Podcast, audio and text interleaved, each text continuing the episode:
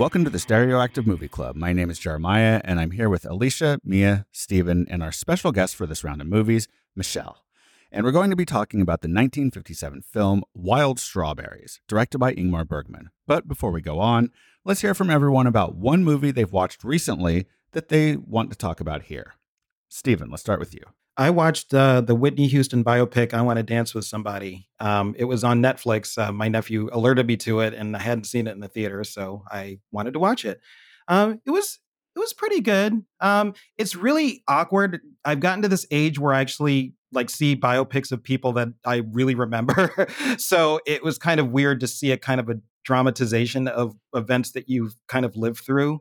Um, but overall, it was good. It was pretty strongly acted. Um, and then some of the stuff was, I, I, think it was just more about the music for me. I really did enjoy just hearing the music again and just remembering all of the the hits that she came up with. And you know, but they were a little light on story. I felt like they kind of breezed over a lot of things. But that's kind of the problem when you have somebody who has such a storied career as her with a lot of different issues that came up.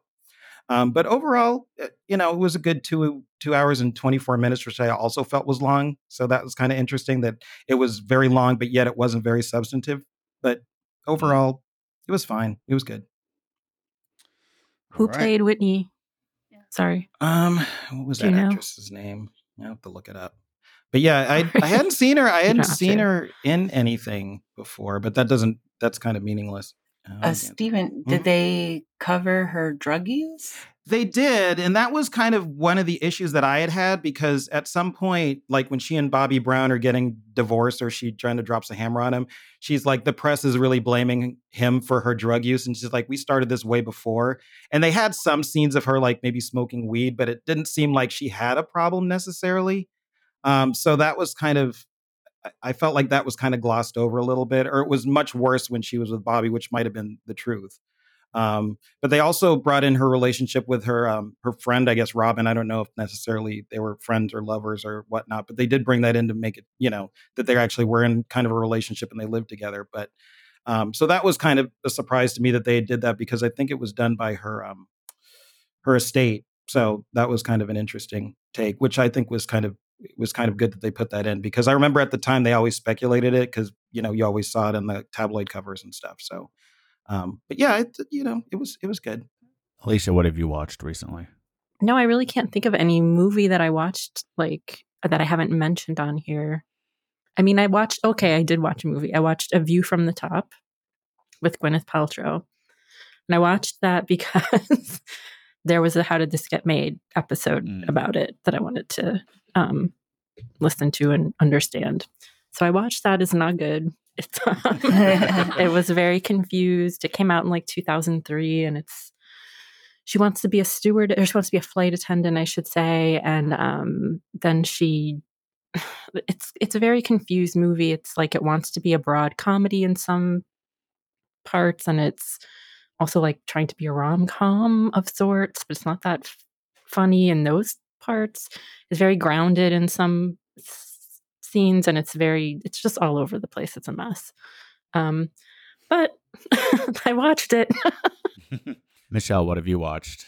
A couple weeks ago, when we were in the Midwest, we saw Super Mario Brothers in the theater with oh. some uh, kid family members and Zoe and I. My expectations were very low, so I actually kind of enjoyed it. Jack, on the other hand, was very critical of it. So I've made fun of him for that. you know, he was like saying, it didn't show enough of New York City, like the scene that was supposed to be in Dumbo, like wasn't you know, didn't portray Dumbo as accurately. I'm like, what are you talking about? You know, most of the country and the world they don't care about Dumbo, don't know about Dumbo, and it doesn't matter. It's a fantasy, and but yeah, it was all right, you know. And um, I think that they could have gone a little bit further, even with the nostalgia. But there was a nice amount of it for you know us who grew up a little bit playing those games. So it was it was fun. Okay, and Mia. Um, I haven't watched any movies. I'm gonna count Succession as a movie though. That's all I care about right now.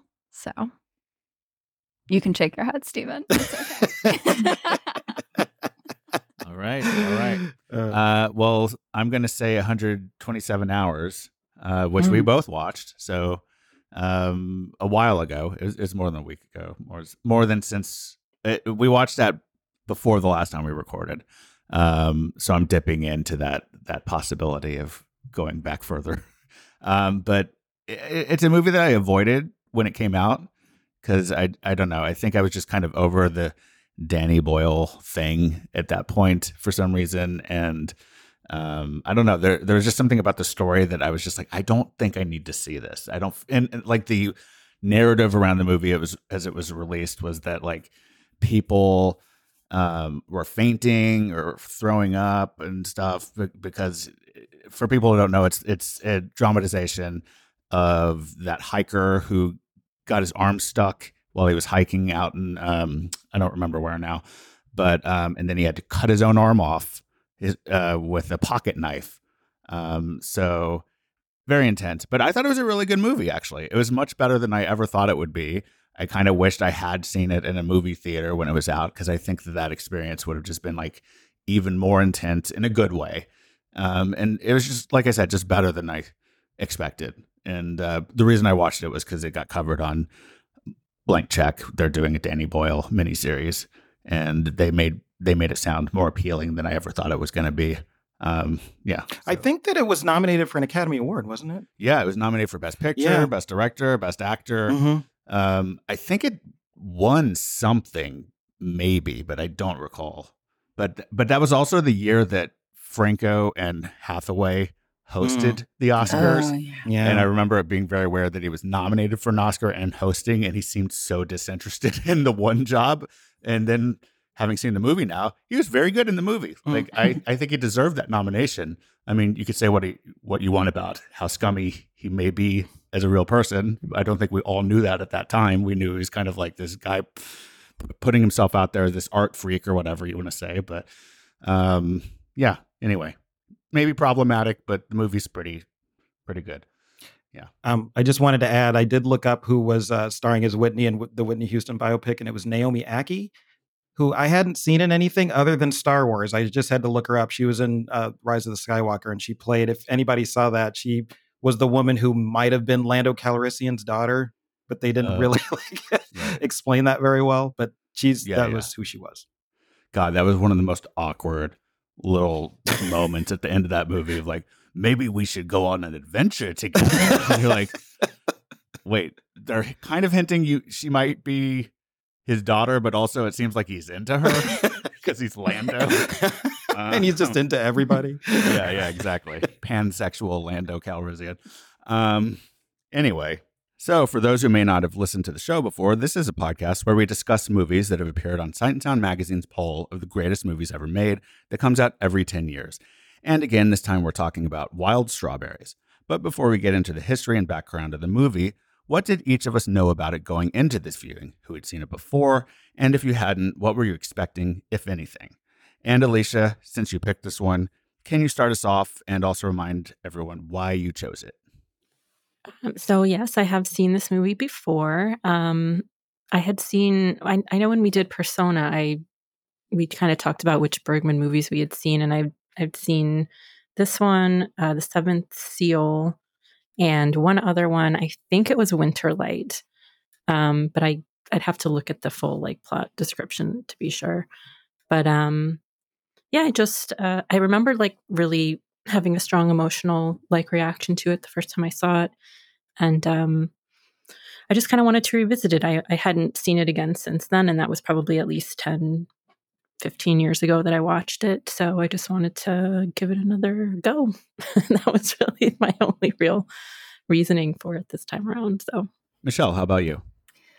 Um, I also saw it probably 20 to 25 years ago on VHS. I don't remember what inspired me to choose it, if it was for a class or anything, but I too had a vague recollection that I liked it, that I was surprised by how much I liked it, but I didn't really remember a lot of the details. Um, just that he was traveling in the car, and I think I had a an image of him lying down in the, you know, in a field um, and watching his past, part of his past, kind of play out in front of him. Um, but yeah, I, I so I was, you know, looking forward to revisiting it and seeing if now 20, 25 years older, if it resonated more.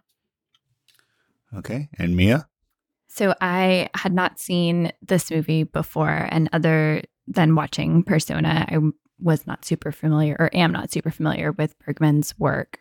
Um, but I guess having seen Persona and the, you know, kind of mind meldingness of that movie, I went into this with maybe like a slight bit of trepidation. I'm just like, okay, what is this going to be? And luckily it was a bit of an easier ride. So, but we'll get into that. Stephen? I had never seen the movie before, um, and like Mia, I'd only seen Persona, uh, so I was kind of kind of having the same kind of trepidation in seeing this movie as well. Um, and then I was thinking maybe because I did read a synopsis of this before, so then I was I was curious to see if it was uh, like some of the other movies we've seen, like Mirror, like if it was going to be like that. So um, I was kind of curious about it. Okay, I had also seen it about I think twenty years ago or more, I think in college. I feel like so many of the movies we've watched recently, I either watched when I was really watching a lot of movies in high school or I watched during college and then haven't seen since. Um, so I didn't really remember much of it. I remembered that it was a guy in a car and he had um, visions or dreams or something. For some reason, I was remembering it as being more surreal than it is, ha- having rewatched it. But I don't want to give too much away about my thoughts on it this time around. Um, but I did remember thinking it was really good, even though I didn't remember basically anything about the actual moment to moment plot of it. Um, so I was looking forward to seeing it again. Um, yeah, so that's where I was. And that's where we all stood on the film before watching it for this episode. We'll get more into the film in just a moment, but first, let's take a break.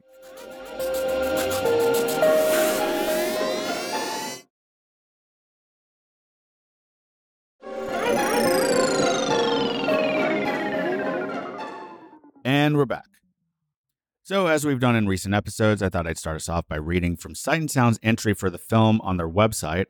As always, the parts that may be more subjective aren't from me personally, but perhaps we can delve into those things as we get into our group discussion. Together with The Seventh Seal, Wild Strawberries confirmed the reputation of Ingmar Bergman as one of world cinema's finest new talents. Opening with a starkly symbolic dream sequence, the film follows Professor Isak Borg as he journeys by car in the company of his daughter in law, Marianne, played by Ingrid Thulin, to collect an award from his former university. The trip occasions a series of reminiscences and reveries as the aging Borg revisits the scenes of his youth and reflects on an unhappy marriage. Bergman pays tribute to his forebears by casting great silent filmmaker Victor Sjöström as Borg, but strikes out for a new form of intellectual cinema characterized by probing into the nature of existence. Wild Strawberries also became a model for the road movie. Again, that was all from Sight and Sound's website. Wild Strawberries was Ingmar Bergman's 18th feature film in 11 years. It was written while he was in a hospital for stress and gastric issues, then quickly produced as his personal life was in disarray. Critics in Sweden pretty much loved the film, while its reception in the United States was more mixed. But its influence has been strong over the years, and directors such as Stanley Kubrick and Andrei Tarkovsky have listed it among their favorite films. The film was honored at various international film festivals and award ceremonies, including the Oscars, where, after opening in the US in 1959, it was nominated for Best Original Screenplay. Though Bergman refused the nomination in a letter where he called the Oscars a quote unquote humiliating institution for the art of motion pictures.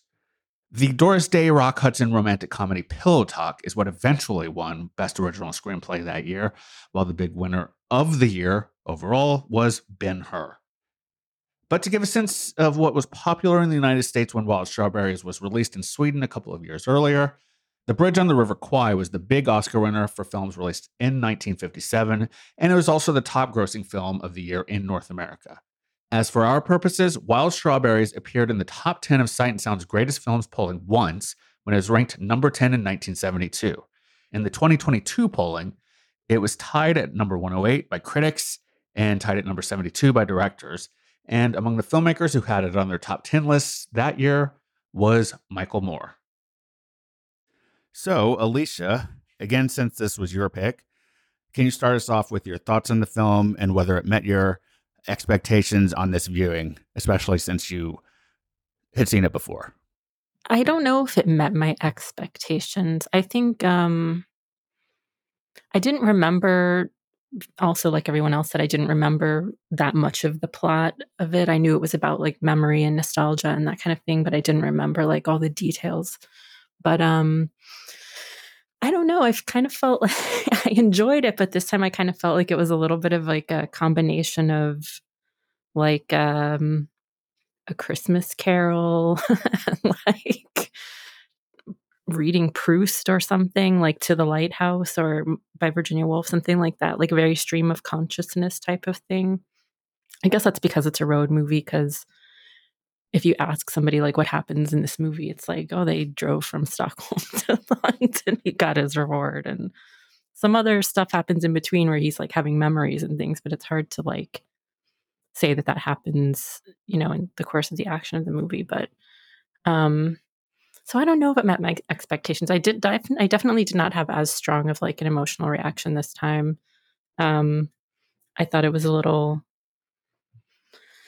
Um, it was emotional, but I, I wasn't as moved by it. I guess I don't know. I just didn't. I didn't. Uh, it didn't catch capture me this time the way that it did the first time. So I don't know.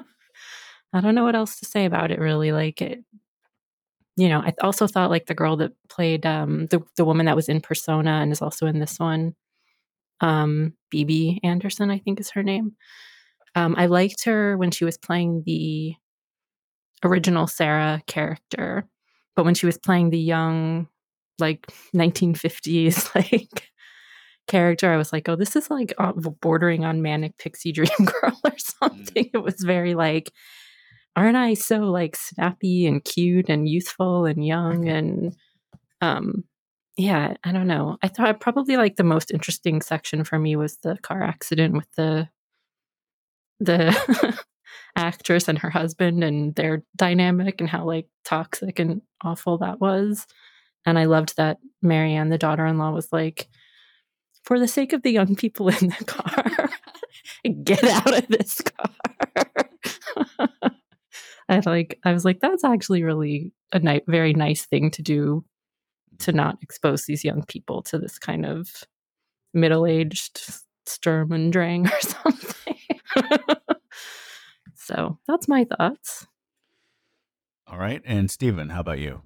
You know, it's it's funny. I guess my uh, expectations were not really like high, but I really, really enjoyed this movie. And maybe it just hit me at a time in my life where, yeah, I just had a birthday. So I, I, was really just thinking about, you know, how much time has passed and people's perceptions of what you think you are and what they think you are.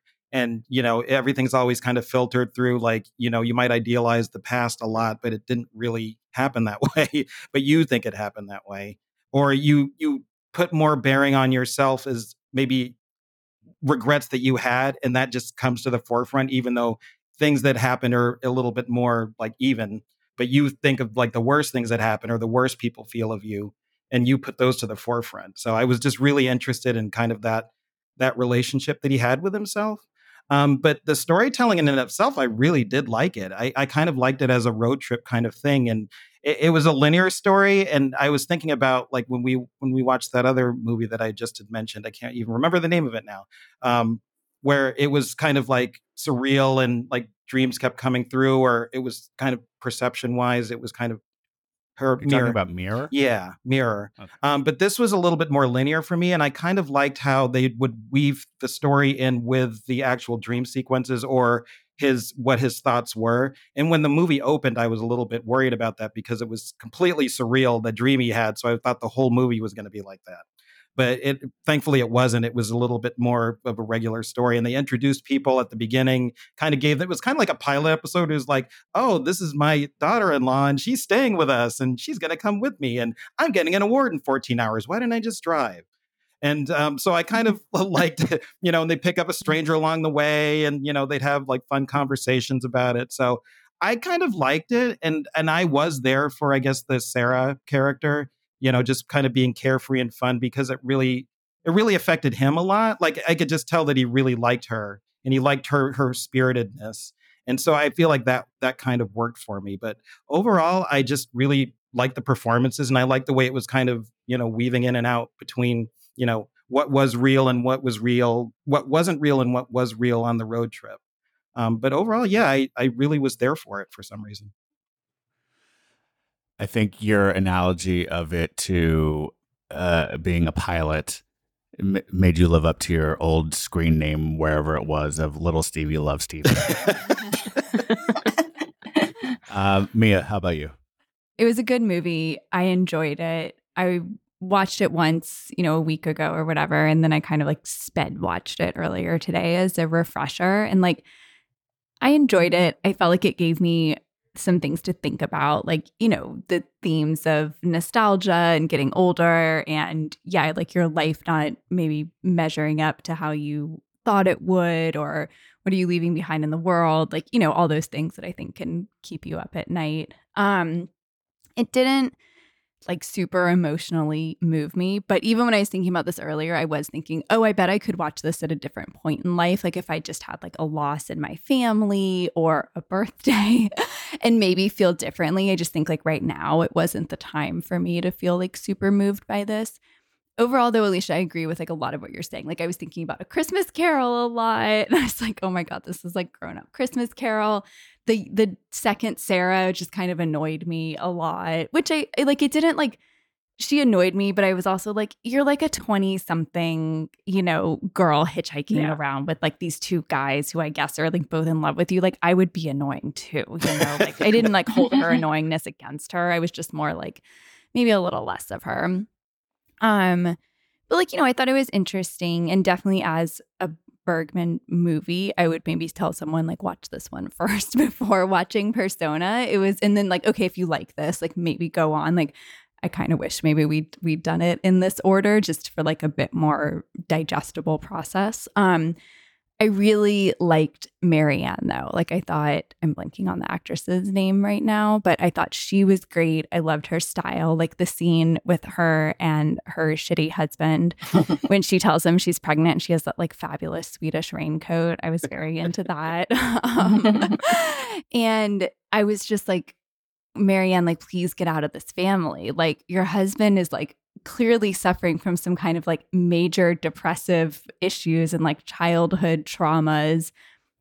His dad is, sorry, is, you know, nice enough to you, but like, I don't know, man, just I get out of this family, go like find wherever your family is and like raise your child in like a nice little Swedish vi- village somewhere or something. But like, please run. Like the the scene with the mom, the old mom. Oh, I have all these grandchildren. No one ever comes to visit me. I have these creepy old dolls and things in a box. Like, I don't know. That was, I did not like that at all. And it just, you know, we all have those older relatives, I'm sure, or have friends with those older relatives where it is like, no one visits me, no one calls, wah, you know, and you're just like, duh, look at like how you act. Like, oh my God. So um, I found that very realistic, but also like, oh my God, look at this family here. They're just so depressing, like from top to bottom. Um, so yeah, run, Marianne, run. It's more my that was my strong emotional reaction to the movie. Michelle, how about you?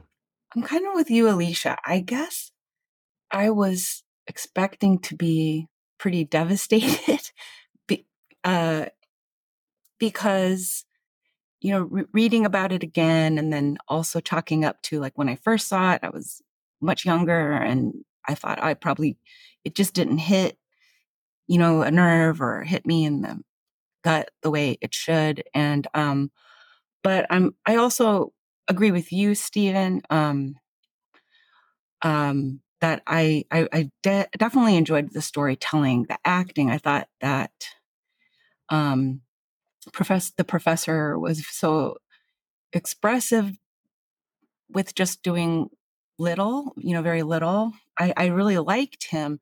And I wonder if part of it was, for me anyway, that to me, it didn't feel like he went through much of an emotional arc. I mean, everything was so subtle, you know, and there were definitely some subtle moments that I found quietly moving, like, you know, when he is at the family summer house and he sees, you know, I don't I don't know if it would be would have been a memory that he necessarily had seen or that's what I found kind of interesting, you know, when he um happened upon his brother and Sarah, you know, and the little dalliance they had. I wondered he supposedly was out with his papa, you know, sailing. And so I thought that was really interesting that mm-hmm. he was seeing little glimpses into moments that happened in his life that kind of defined what his life was or wasn't but he wasn't part he wasn't part of that memory you know um in the first person actively you know? So i found i i was moved by that but i was yeah i was kind of expecting it to build and um and to really just be in tears or something at the end and and and i i wasn't but i i did find the ending you know mostly satisfying but um yeah I, I, I just kind of felt like he was a likable gentleman throughout the you know the whole film and not that i would have wanted him to be like this you know more curmudgeonly or like ah, get off my lawn you know because that does kind of sound sitcom and and uh and and um simple but I just found him, yeah, he was kind of, he felt, to me, it seemed like he was really open to new um, people and new experiences from the beginning. So it just wasn't, you know, everything was just very subtle, you know. But I, yeah, I loved all the performances and um, I loved the photography and um, the compositions were beautiful. Oh, um, and also one more thing. Um, the first dream he has, remember with the handless mm-hmm. watches and and he sees that blob faced you know person who mm-hmm. and that was very surreal and dark and I, I, I kind of thought that there'd be more of that you know and i felt i felt like it was kind of lynchian as well and then i liked the um you know when they were on the road and it would show shots of the the road and and shots of like maybe the trees overhead you know going by and such you know stark imagery and i i enjoyed um that element as well. And again, I kind of felt like I was a little Lynchian as um, too. But yeah, overall, I liked it. But I was surprised that I at how I how yeah my ultimate emotional response was. Yeah, I'm with you all who'd seen it before. Um, similarly, I don't think it hit the same this time. Um, I still thought it was well made. I still did enjoy it overall, but I think my vague memory of it was bigger than the experience of watching it this time. Um, and I do think some of that is that like I remembered it as being much more surreal than it is. Like there is that surreal opening dream sequence. And I guess you could say that like some of the stuff that you were just describing, for instance, Michelle, you could say is surreal in a way of like he's sort of manufacturing these not quite memories, but the, his interpretation of how things happened between other people when he wasn't around that affected him. Um, so I don't know if that's quite surreal, but it, it's not quite real either necessarily. It's it's manufactured in some way. But I like I said, I did did think it was very well made. I I agree that the acting is all really good. Um, I think the lead uh, he's very good, and like I think if he's not, the movie doesn't work at all, and does work. And I think I liked um, Bibi Andersson. Was that her name? Mm-hmm. I liked Bibi Andersson more than other people did. Um, I mean, I know it seems like everybody liked her in the flashbacks. People have mentioned it, and but not as the um, hitchhiker girl. I liked, I liked her as a hitchhiker, hitchhiker girl. You did? Oh, you mm-hmm. did. Okay, I missed that. I, I, liked her as the hitchhiker girl too. I like. I found it really interesting that casting, which I, I would like to get it more into maybe uh, in a minute. But um, yeah, I, I, I thought she was really good in both roles, and like I said, overall, it's a good movie. Uh, I still appreciate the filmmaking of it. It just didn't hit the same. I wondered if that was also like, I, I, I wondered if it was like that when I watched it when I was twenty something. uh, still in college, if I was just like, wow, this seems sophisticated and it's cool, and I'm I appreciate that I can watch this and appreciate it and understand it, and like this, like it, it seemed like deep to me as a twenty year twenty year old in a way that like I wasn't finding this time, and I wonder if it is like at this point. I I think that there's something to what Steven said, and Michelle, you kind of echoed this. I think that maybe it's just like you have to be in the right moment and like maybe this is a movie that if depending on when you watch it it's going to really connect with you and you're going to find a deep connection to it in a way that at other times you're just not going to find that that deep connection but you can still appreciate it. So i do think if i had like a birthday or was like dying and going on a road trip at the same time or or not dying but approaching death I, maybe this movie would hit harder but uh yeah. Anyway um so I have I, a little um interesting yeah, tidbit. yeah. So I guess Bibi Andersson's real first name is Berit, which is also the name of the the actress wife in that car accident that crashes the car. Mm. And around the time they were making the movie, um, Bergman and Bibi Andersson's like affair was ending. Right. So I was like, wow, was that just like a big fuck you to name that actress with her real name and then say all that horrible shit to her. Yeah. Like, I mean, c- can we say based on this movie and Persona and any other movies that any of us have seen by by Ingmar Bergman that dude is a messy bitch? oh, it's fun. I had a lot of fun earlier today reading his Wikipedia, and he was like married like what, like five times, and even like his last wife was like the one that really stuck. I think they were married for like 25 years until she died or something. But like they had one child together, but the child was born 12 years before they got married. Oh my and mm. yeah, I know. And you know, even throughout all of his marriages, he had like, you know, his well-known affairs with like Bibi Andersson and this and this like, you know, like really famous people, but then he had like literally just like countless other affairs and stuff. I'm like, dude, like, wow, how do you have the time? And just, so yeah, he was definitely messy. It's like his poor wives. Yeah. I mean, they probably knew at a certain point, you know what you're signing up for and all that, but still. Yeah, probably. Yeah, he had a reputation, I'm imagining. Alicia, you brought it up that, uh, that that one character is has the same name as um Bibi. Bibi Bibi's actual name, and it seems to kind of mirror a real life relationship that he's writing into this movie.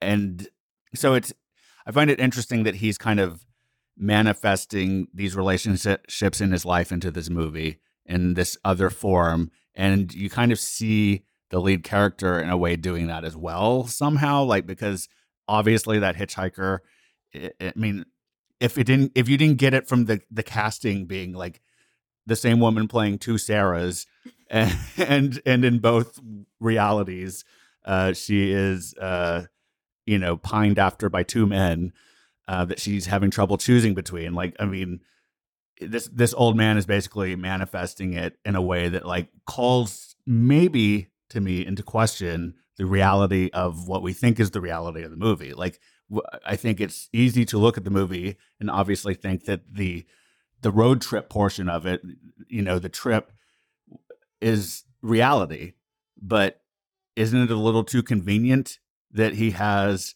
this woman show up who is like so clearly modeled on this person from his youth that he lost to his brother? Or like i mean maybe that's not real either. I don't, maybe it's all just like in his head. I don't know.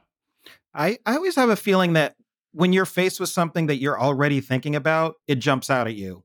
So whenever you you get involved in situations, you might think about it like, "Oh wait, this is exactly what happened to me when I was 12." you know, even though it, not, mm-hmm. it doesn't necessarily, you know, have any resonance, but it does to you. Right. So, I feel like there's some other things probably that he didn't pick up on that they were doing that were completely different. I think you could interpret it too. Like I'm sure oh, people yeah. have written sure a, a, perfectly plausible analysis of this where it's like the road trip never happened. It's mm-hmm. all, you know, it was all a dream, right? right? And then other people are like, no, it literally happened in XYZ. Yeah, that it's all Agda's fantasy. Yeah. Yeah. I mean, it's all a movie. It's all made up. so like, True. Right. Yo, guys, all of this is made. yeah. yeah, we're living in a simulation, obviously, and you know all that stuff. But yeah, I like the idea though of Sarah being a manic pixie dream girl. I I hadn't thought of it quite like that, but she essentially is in a way. Like she's just this idealized form of woman that he's like. I mean, come on, this this old man is like interested in her, like not maybe in a romantic way, but he's connecting her to this Sarah from his youth, his sister in law, I guess. And then I found that the housekeeper's role, right? That she was kind of the mm-hmm. The one that grounded him, and and Mhm. it's it was interesting. She she was kind of like the bookend, the bookends, you know, to his journey. And um and I I, I kind of I liked the little exchange they had at the end where she's like, we know how to behave ourselves, you know, don't Mhm. don't get so intimate where we call each other by their first names, Right. our first names. But then Yeah, she I was mean- like, I'm leaving my door Uh-huh. open Mhm. in case, Need In case you need anything. Anything. Just saying. yeah, I'm, I'm sure we're projecting. I thought we were projecting our 2023 like lifestyles on them. And it Oh, was just no. like, No, I don't think so. Yeah. She, I don't. I mean, she was making like eyes a little bit. I think. I know. So- A little In that look back moment, there, yeah. I saw that. Yeah. but but that's an interesting point, Michelle. I hadn't really thought of it like that. That she's grounding him. So it's like, did he want to go on this road trip to get away from her and just kind of like unground himself and think through his life? Because he's like, why am I getting this award? Am I worthy of accolades? I've lived this life. And Is it ba- a bad life? Was it a good life? Like my son sucks. You know, like my relationship with my wife sucked. My uh, you know, all his relationships basically suck. And uh but he was good at whatever he was doing as a doctor or scientist or whatever. I I don't I see I didn't think I that think was just- clear in the movie. Yeah. I, I read the Wikipedia and they go into detail a little bit of like what he was. And I was like, where did this come from? I don't know what where they got that from. I thought he was some sort of yeah, I thought he was some sort of medical doctor because of the couple that he met Mhm. at the uh the gas station. They were like they were loving on him. You know, they Oh, were yeah, just like, true. yeah, That they were just true. like, he's so great. He, I Oh. should never have left this town because everybody just appreciated him so much. I'm going to name my Mhm. child after him, if you know. So I felt like he definitely, like what he talked about being an outwardly, like, really great guy was true because it seemed like he was getting accolades, obviously, and then personal ones from those people. Sure. Well, Mhm. would do you guys consider him navel gazy at all? Because like even what you just said, how you framed it, Stephen, I, I think is accurate. That he was sort of like maybe I shouldn't have left because everyone liked me here. So it's not even about like I was doing good here. It's like they knew how to appreciate this guy right here. You know. um, Did he say that? I can't remember what he. I remember him saying maybe I should have never left here, but I don't remember if he like supplied a reason or not. I, Right. I guess I, I thought it was. I, I thought what Stephen said was accurate though. To like, why else would he be saying that? I don't know. Yeah, I mean, But I maybe could. maybe I'm wrong. You know, my take kind of is that it's not so much that he's navel gazing. You know, um, all of the kind of greeting card, you know, sayings and and uh, cliches about at the end of your life, you know, you're. It's not really the accomplishments or the accolades, but it's your relationships, and I think that's kind of it. And I think like maybe in seeing, uh, you know, glimpses at the relationships he's had throughout his life, I, I kind of felt like he, yeah, he's looking back on them and yeah, and thinking like they, uh, these were not successful. I, I, I did not feel loved or appreciated. And, you know, when they do bring up loneliness and the, the thought of loneliness, and didn't that come out in the, the dream where he, he's being humiliated and you see the hitchhikers and you see the couple, the toxic couple and, and she laughs in his face at like, you know, like you're a fraud basically. And, and so I kind of feel like it's a journey more about like, who were the, who were, the, who was my family? Who were the people I loved? Who were the people who didn't love me?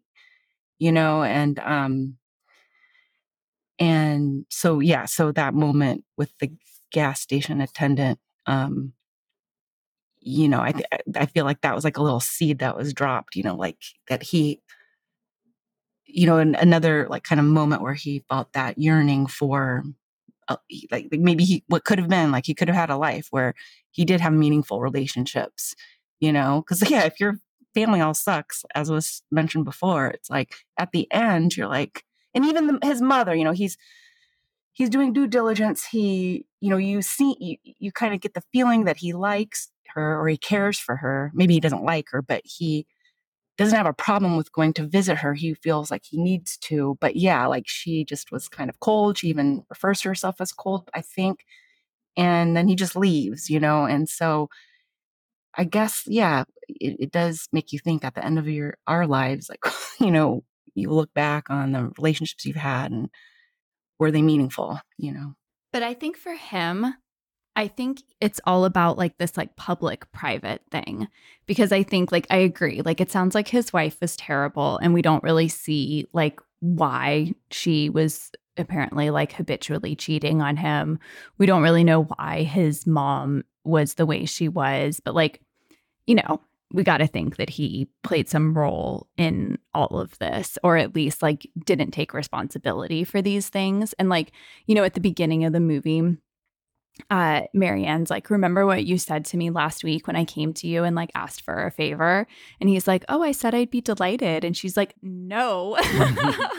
You said quote these, yeah quote. Yeah. exactly. I was like this woman's memory. She's he's she's like no you said all of this stuff here. And like you know, he's really nice to the hitchhikers. And like, yeah, I was kind of struck that, like, oh, there's this duality. Like, he does seem really open to new experiences for like this old dude um and all of this. But like he's really like you know it's kind of playful but like he's kind of like mean to his housekeeper person. And he's like insisting that his son pays him back this loan that like clearly he doesn't actually need the money for. And like what's he going to do with the money anyways?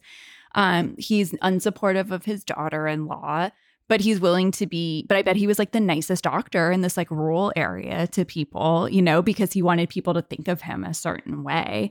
So i think it's like this very like he's all about the public stuff. And now at the end of his life he's like oh, my son, like, you know, the look on his face when his daughter in law is like, your son hates you. Like, he's so hurt by that. And, you know, at the end, then he's kind of trying to talk to his son and be like, wait, about the loan. And he's like, yeah, dad, I'm going to pay you. And then they get cut off. And, like, you know, you're like, no, like, because I think, like, despite his, you know, you see the good that is in him despite how shitty he can be. And so you're like, you know, you're kind of rooting for him throughout the movie, or at least I was um because you do see like it was obviously it would be very hurtful to have the woman you love like choose your brother your shitty brother over you and then to have your wife like you know stepping out on you all the time. And you know you're seeing it all from his perspective so of course you're like feeling all that hurt. Um but i think it's also kind of like a christmas carol a lesson that you know you have to treat the people who are closest to you you know the way you would treat your patients out in public and stuff. And all the accolades in the world don't matter if you don't have your family around you holding your hand as you die. I agree with what Mia said about the the whole public private split. Like he I think he's better in public. You know, eh, the people in the town like him because he's the doctor who who does very well for them and the kids that they pick up like him because they don't know the private him you know, like they they think he's this kindly old man, and that's the public face he presents. And it, I think maybe what you're pointing to, Mia, about um, the moment where he says to his daughter-in-law, like, "Oh, I treated you this way," and she's like, "Actually, no, you didn't, asshole." Um, he, it's like him confusing public for private. He's he's remembering like how he would have treated someone in public. Yeah. And like he's replaced that in his memory because he just doesn't want to face who he is or something. I, I, I guess. I feel like he is kind of faced who he is just from the um the sequences of dreams or like what he's thinking about.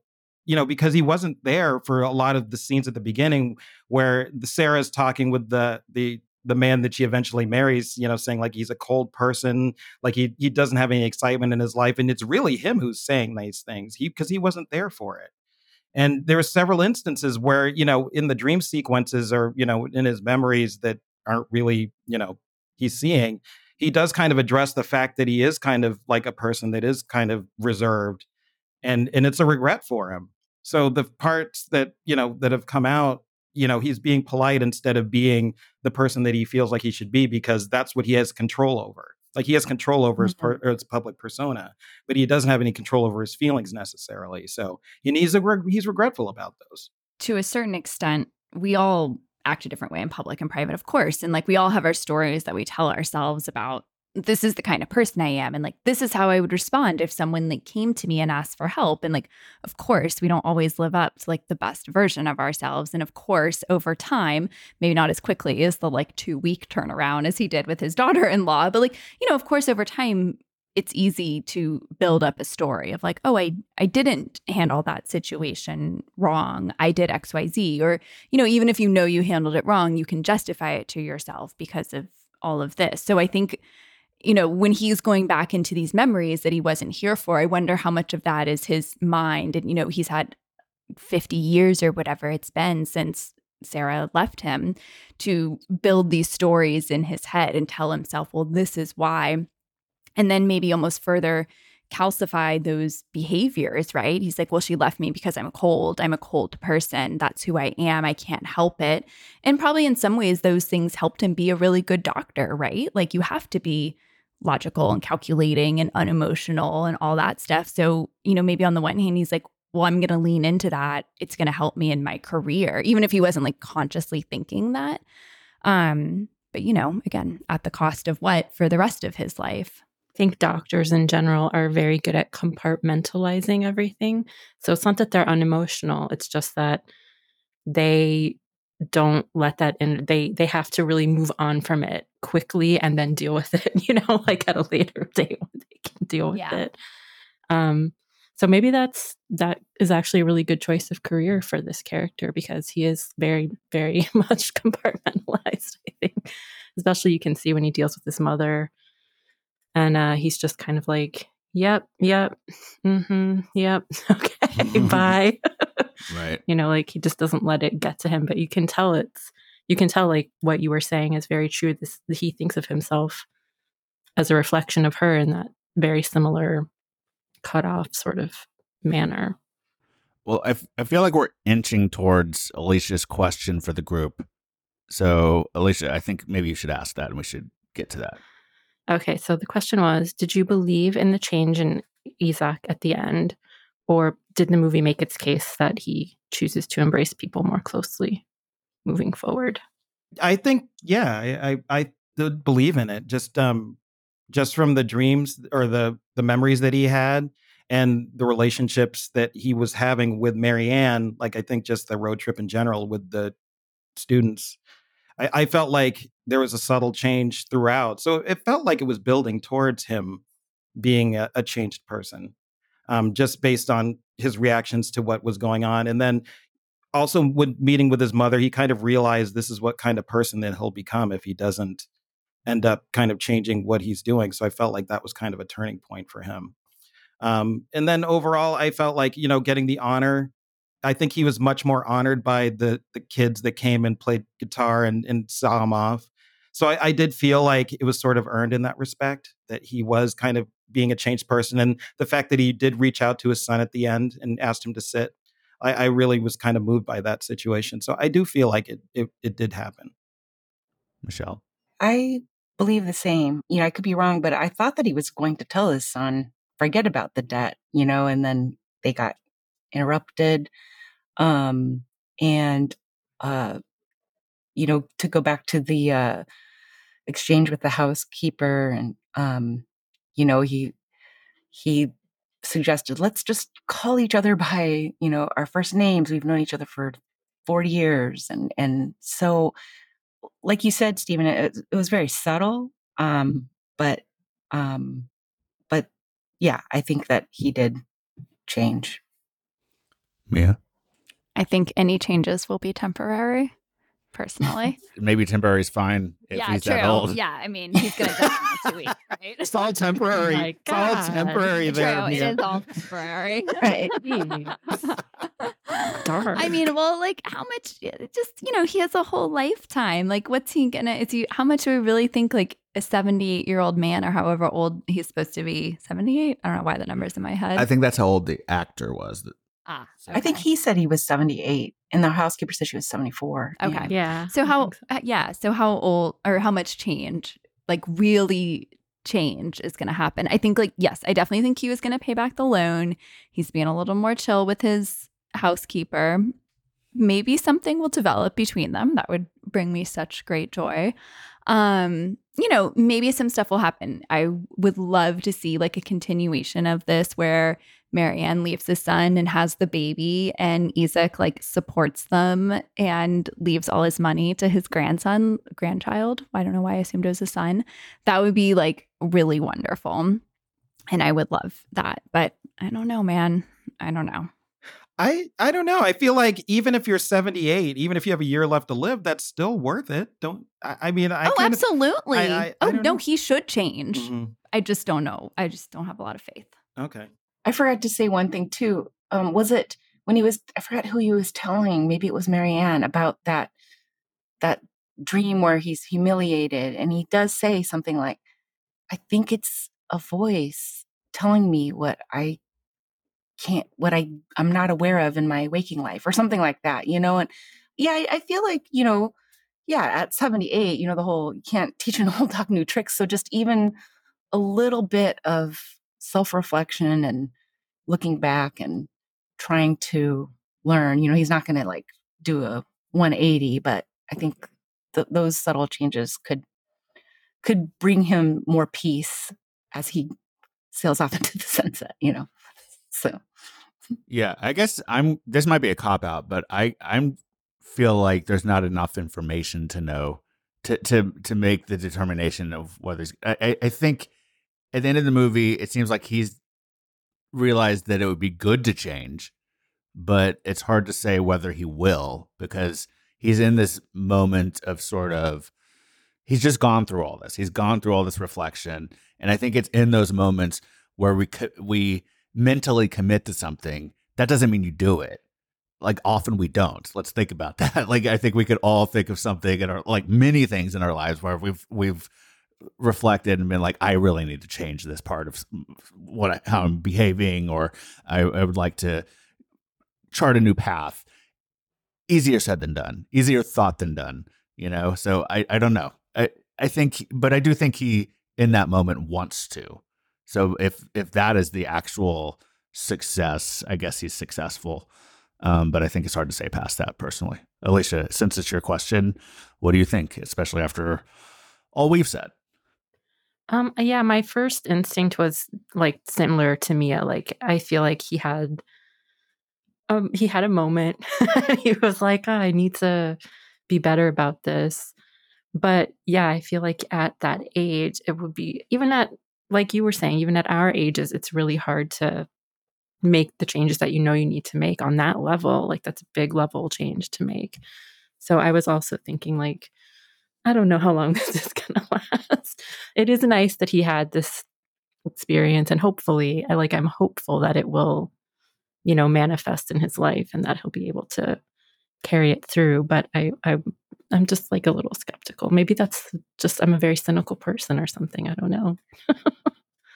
And one other thing I was going to say is I, sometimes I think what's so hard about making change is like it's yourself, but it's also the people around you, right? Because like it's mm-hmm. scary to make change, right? And other, you need other people to support you in it or at least like accept that you're making these changes. And like he tries to talk to his son about the loan, and his son's like, Yeah, yeah, yeah, dad, I know. And like they don't get to it. And then he asks the housekeeper like about calling them by more casual names. And she's like, No, we're not going to do that. So like honestly it might even be like he's trying to make changes and if the people in their in his life also have these narratives of who he is and how he acts and they're you know it's not like people in his life are super young and flexible and you know i don't get the vibes from them that they'll be like oh yeah oh dad you want to make these like really dramatic changes like his son doesn't seem like a really flexible person so it also might just be like he's like well like everyone around me is just making this really challenging. So like, meh, I no, I guess not.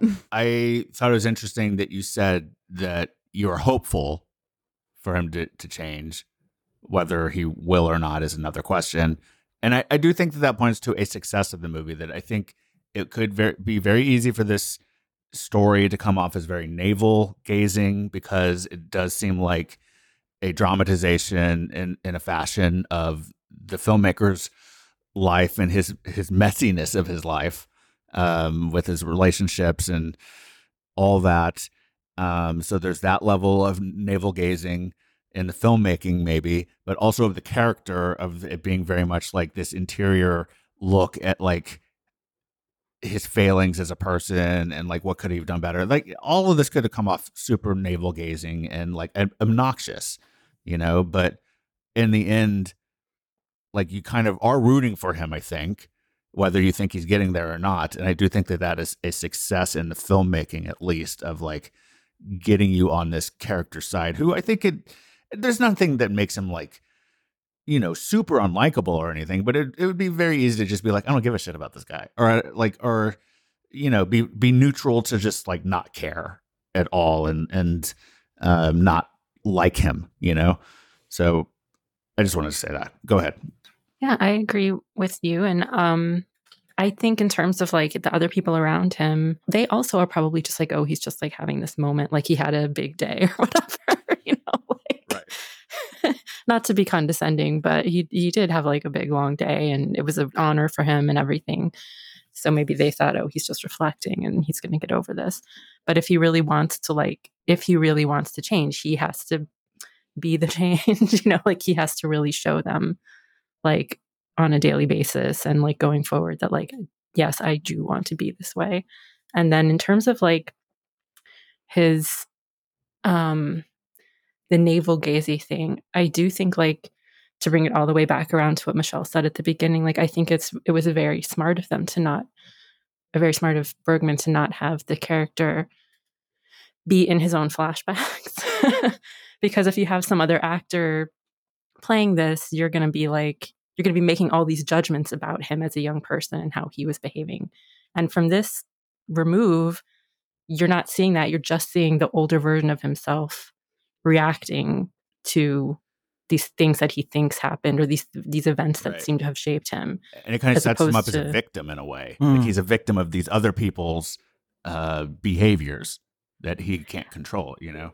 Yeah, I, mean, I wouldn't have necessarily used the word victim, but I mean, it, it, you can just, I, I think it's valid, but I wasn't thinking necessarily in that term, but just in terms of like, I'm not making judgments about who he was, and I can only judge him from who he is now. So, you know, the movie starts sort of with him.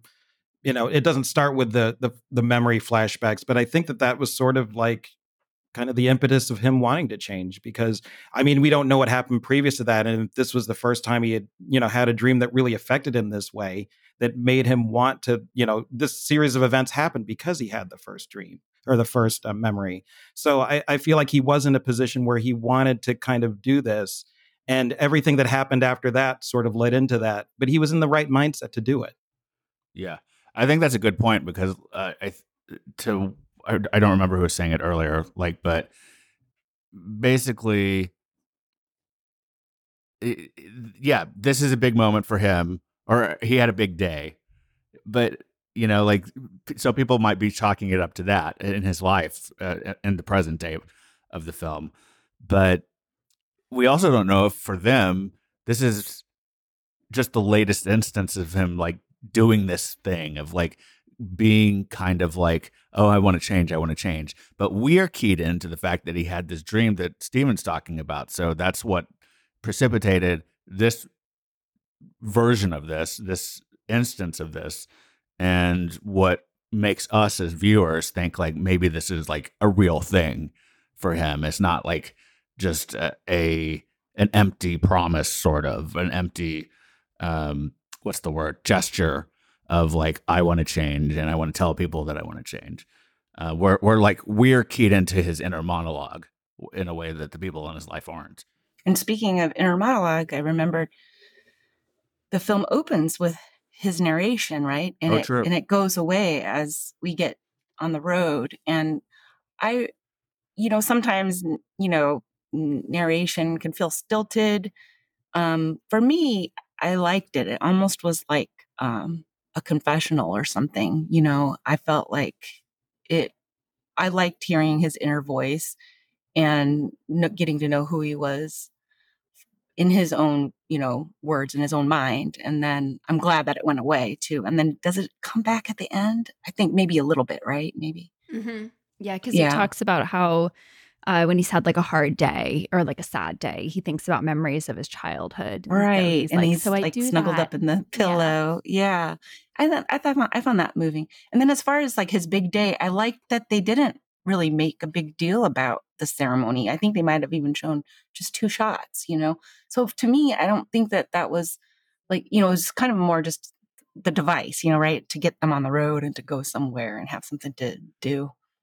I, I mm. don't agree with that because no? there, there were like I was kind of shocked by how big this ceremony was. They were firing cannons and stuff. Oh, that's yeah. true. Yeah, but yeah, we were like, we were both like, what is going on? What is this ceremony? Like, is this normal? Well, we're like, is it? Ju- it can't just be for him. There's got to be like a class, a cohort, yeah, right, yeah. of like true. other scientists, doctor people. Like what? And then they just like maybe hat on him. I don't know. But that said, I, I think the gist of what you're saying is Yes. still stands. It is it is sort of like he's on his way to the ceremony, then bing bing boom, we're out of the ceremony. But there's like all these shots of like pomp and circumstance Yeah. really quickly That's right. Yeah. that show that it is somehow a big deal. But like I I do think the film dramatizes that to him maybe not so much as Yeah. you're saying. Yeah. Yeah. It's, it's the journey, not the destination. I just wanted to mention that because I thought the cannons were hilarious. I like I was like, what the hell? we were both just like, what? Cannons. yeah. Like, do they even have those in Sweden? What? so those are our thoughts on wild strawberries. We'll share our final thoughts on the movie and answer our bonus question after the break.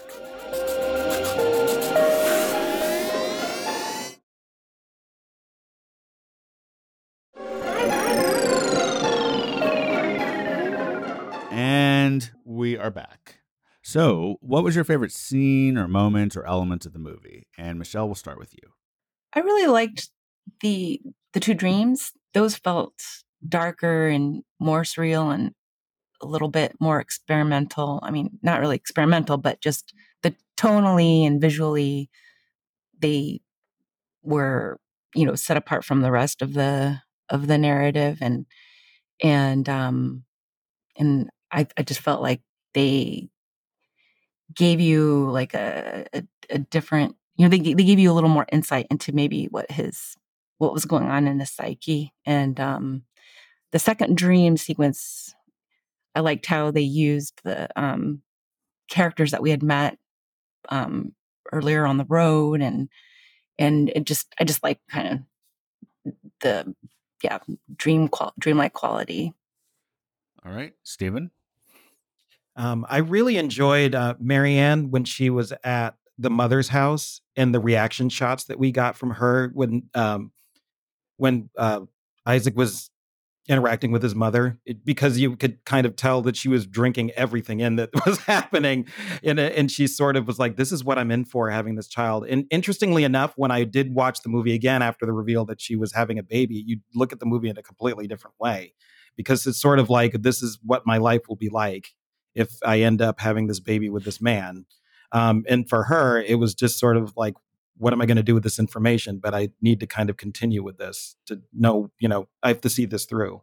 But it was just kind of an interesting moment and and i appreciated that a lot more on the second viewing. She's holding the doll too right? Mhm. when she has that severe look on her face. Right yeah. Yeah Mhm. yeah mia My favorite scene was when in the first flashback when they're in the Swedish summer house and they're all having dinner together and everyone's just like all the time. I just loved that.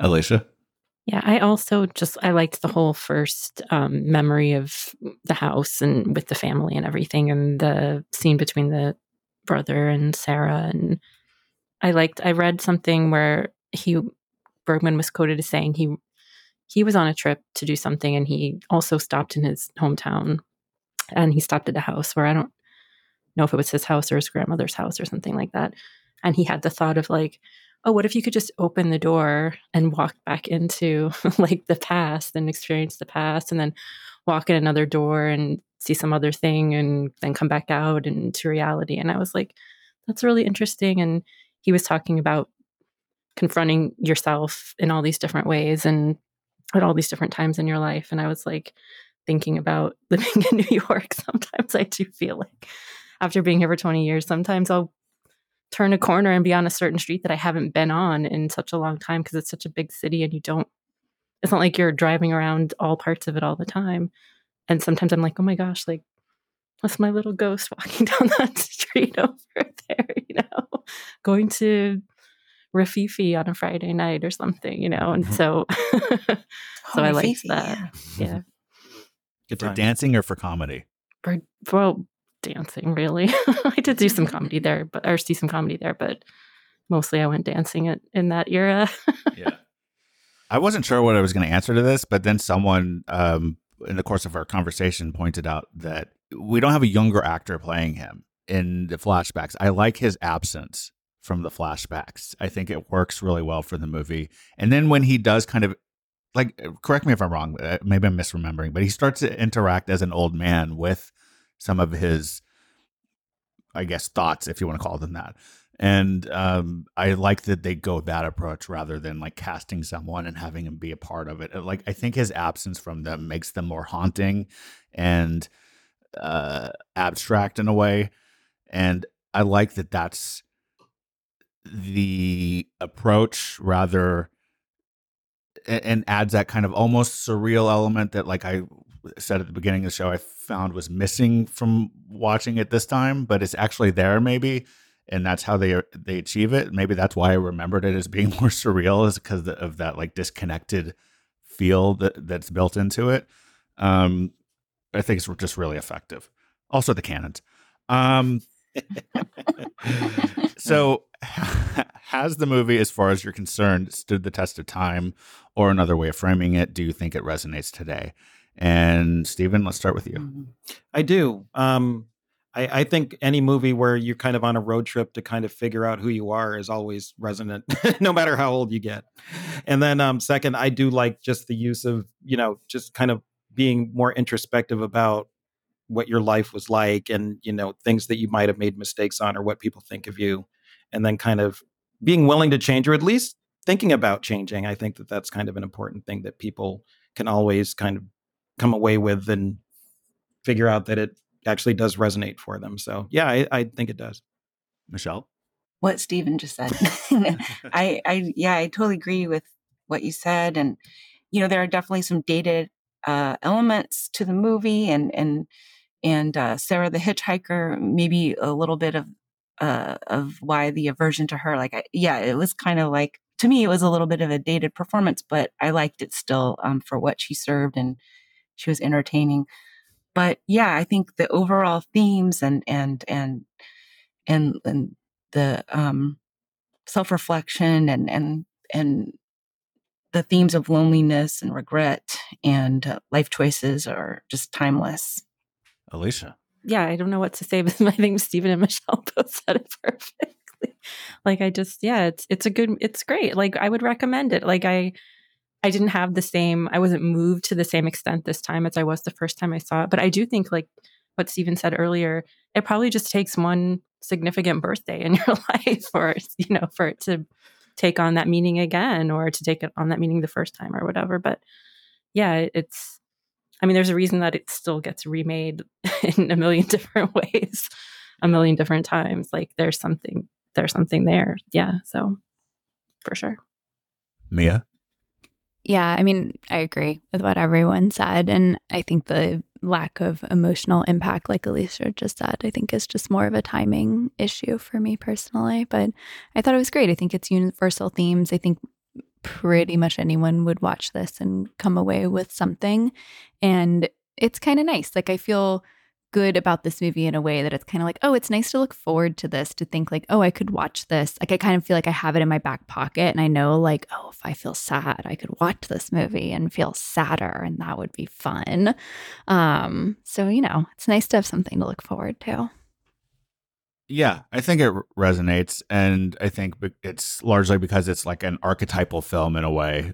As Alicia said, it's kind of been remade in all these different ways by uh, in in certain ways by by other filmmakers. I, I definitely think knowing that Tarkovsky considered it one of his favorite films makes a lot of sense after having seen Mirror, because I think that that is a movie that is at its base doing the same thing of like having a lead character who is looking back on their life and kind of trying to determine what did it add up to was it worth it um, what formed me and actually now that i'm thinking about it like having talked a second ago about um, the absence of our lead character in his own flashbacks in this movie as I remember Mirror anyway, like we ba- barely see the main character in that movie. It's so much from his POV.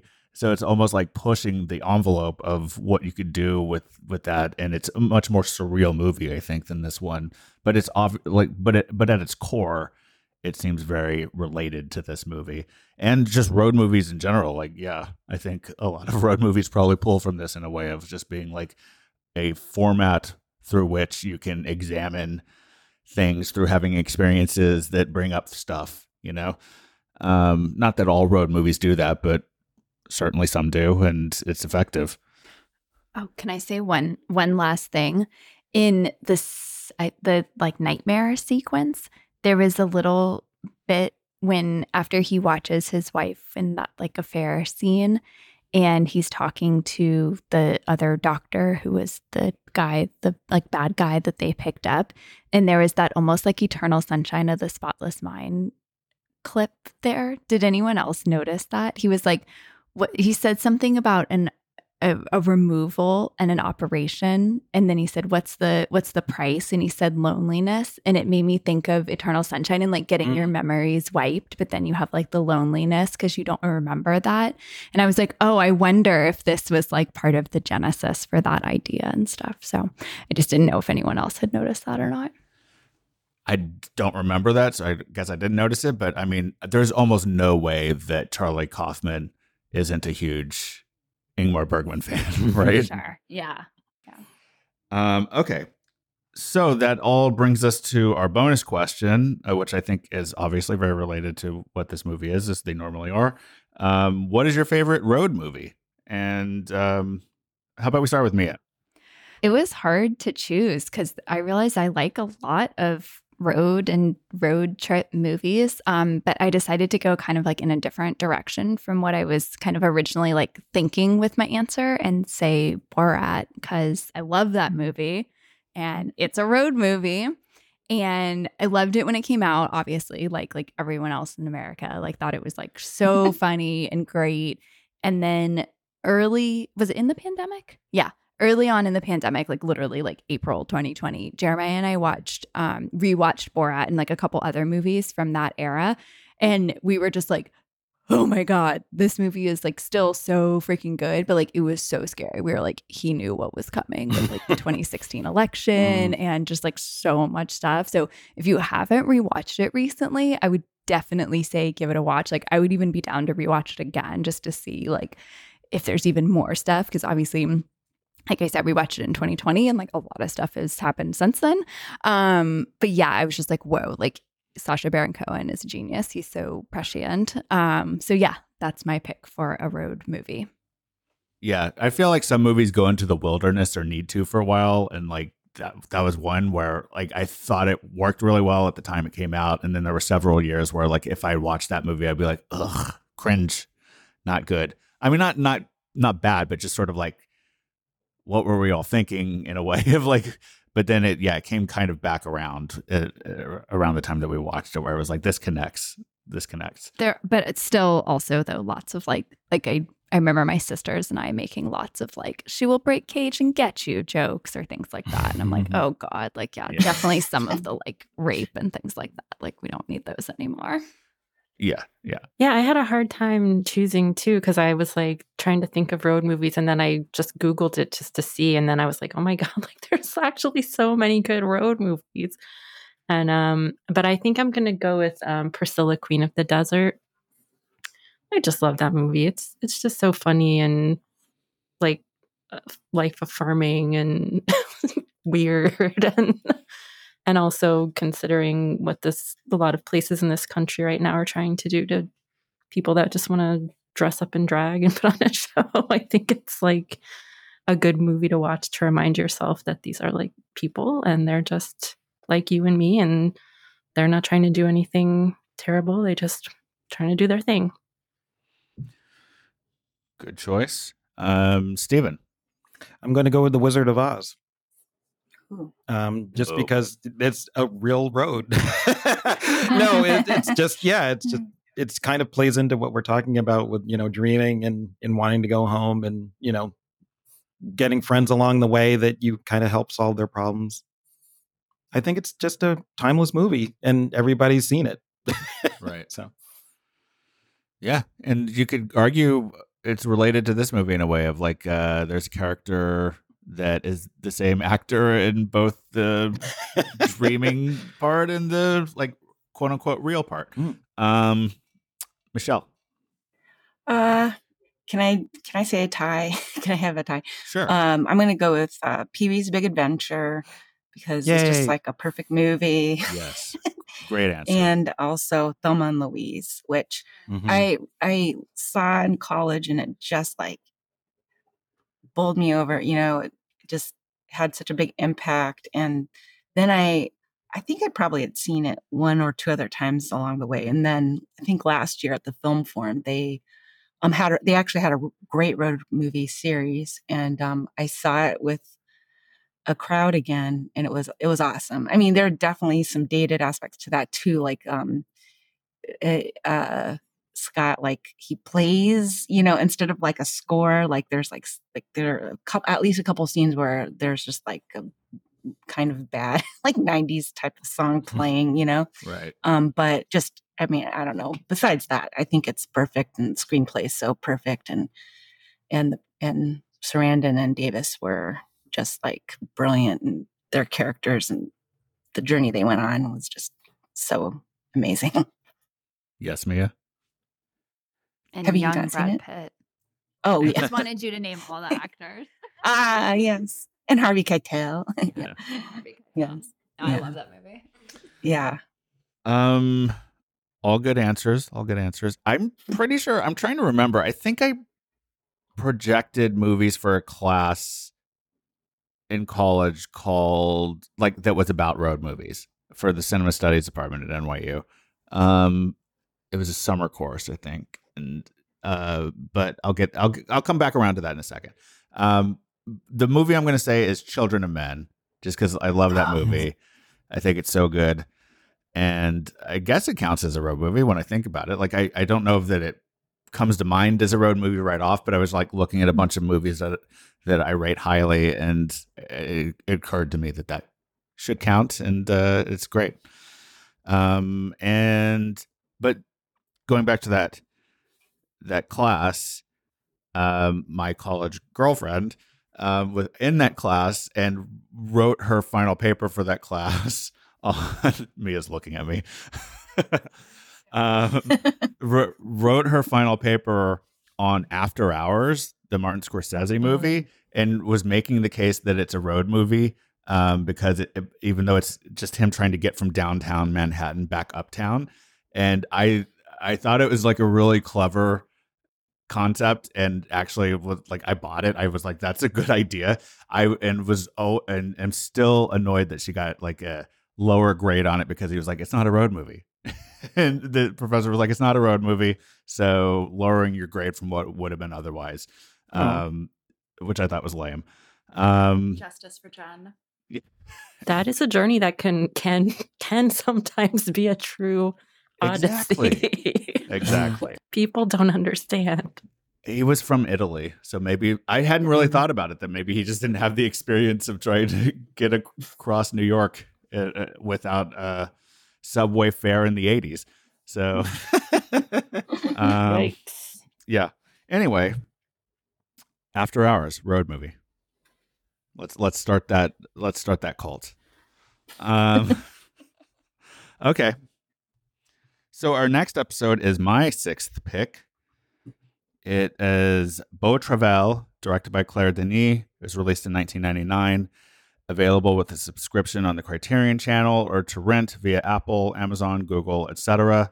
And I'll just also point out again um, that this is a movie that entered into qualifying for this show in the 2022 Sight and Sound polling, Uh, which is part of the reason I picked it, which I'll reiterate, I'm sure, when we cover it next episode.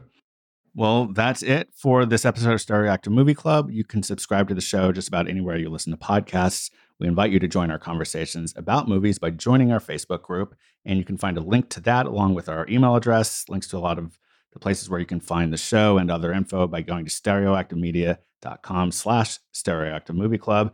If you have a moment, please rate and review the show on Good Pods, Apple Podcasts, Spotify, or anywhere else that allows you to do that. It helps others to find the show, and we really appreciate it. Also, you can get updates about this show and plenty of other stuff by following Stereoactive Media on Instagram or Twitter. Thanks for listening.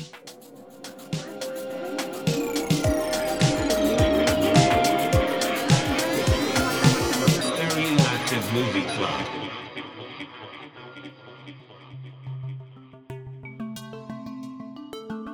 This podcast is produced by Stereoactive Media.